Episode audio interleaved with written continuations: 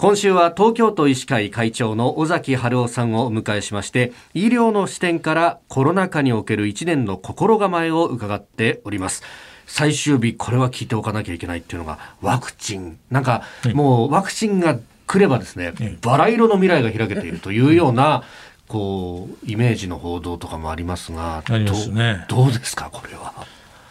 ですからある意味でそういうワクチン実用化できたっていうことは、はい、で実際にもう欧米では打ち始めてるということは、えー、これは一つのあの光なんですよね、うんうん、希望の光なんですけども、はい、まあ、それで全てが解決するかどうかということはまだもう少しいろんな副反応の問題とか実際にどういう効果なのかね、だからワクチンを打っとけば重症化は少なくともしませんよ。はい、あるいはかかりませんよ、あるいは人にはうつしませんよ、どういうタイプなのかっていうことはまだまだ分かってないですからそこは見極めていく必要があります。それから日本にもし入ってきてまずファイザー社の方が入る可能性が高いんですが、はい、皆さんもご存知のようにマイナス70度 C 以下で保存するとい。う条件があります。でこれは、まあ、いろんな特殊のですね、あのフリーザーというあの容器をですねあのみんな厚労省も用意して配るというようなことも言ってますけども、はい、まあ、それにしてもですね回答して、ある程度やはり100人単位ぐらいで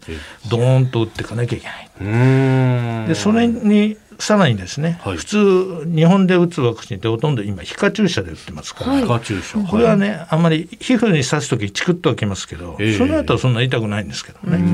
今度のは基本的には全部筋肉注射ですからですからもう少し皮膚の下よりさらに深く筋肉に打つので、はい、やっぱりそれなりに痛みとかですねそういうのはやはり強く出るんです一般的には。あとはやはりあのお熱とか頭痛とか、はい、ある程度の副反応はありますのでね、まあ、そういったことも考えながらやっていくと。それからまあアナフィラキシーショック。そういう中でかなりの人数をい。っぺんに打たなきゃいけないということがありますから、はいこれをどうやってですねしっかり体制を作っていくかということはもう今いろいろクリニックでできるのか、それとも、えー、えー、区市町村のですねどっかセンターでまとめてやるのかとかですね、今それはそろそろ献献学学の議論が今始まってるっていう段階です。うんそれからまあこのワクチンと並んで、まあ、去年の本当春先夏ぐらいはすごく議論されたのが一方でこれはこの薬は効くんじゃないのかあの薬は効くんじゃないのかと、うん、レムデシビルっていう単語とか、うん、アビガンっていう単語とかをですね、うん、まあ我々もこうインプットしたりなんかしたんですけれどもどうなんですか？そういう薬の面っていうのはどこまで進んでるものですか？まあ、アビガンの場合は一応あの効果がどうのあのあんまりないんじゃないかみたいな話も今なっちゃってまして、あのレムデブシルブの場合はですね、アビガンの場合はまだその正式な認可はされてない、はい、ただ現実にはあの実際には使われてると思いますしそそれ以外のですね有効なお薬が出てきたということは、はいあまりいないんですよね。ただあの一つはやはりあのこれから自宅療養の患者さん増えますので、はい、今はもう4000人ぐらいそのもう自宅待機になってますから、そういう方にですねなるべく副作用の少なくて、はい、今まで保険でも認められているような薬の中に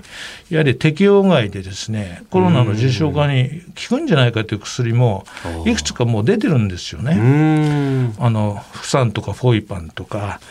あのあとイベルメクチンだとかですね。いろんなものが出てます。はい、例えばそういったものをですね自宅でちゃあの重症症化予防に使え、うん、つまり今は何もしないで、はい、ただパルスオキシメーターかなんかだけを持っていただいてみたいに見てますが、ええ、なんかその自宅にいてもですねこれを飲んどくと重症化はしないんだよみたいなね副作用の少ない薬を投与するようなね仕組みもそろそろ作らないと大変なんじゃないかなと思ってましてその辺も我々もちょっといろいろ進めていきたいと思ってるんですね、えー、今週は東京都医師会会長尾崎春夫さんにこのコロナ禍における1年の心構えについて伺ってまいりました。会長1週間どうもありがとうございました。ありがとうございました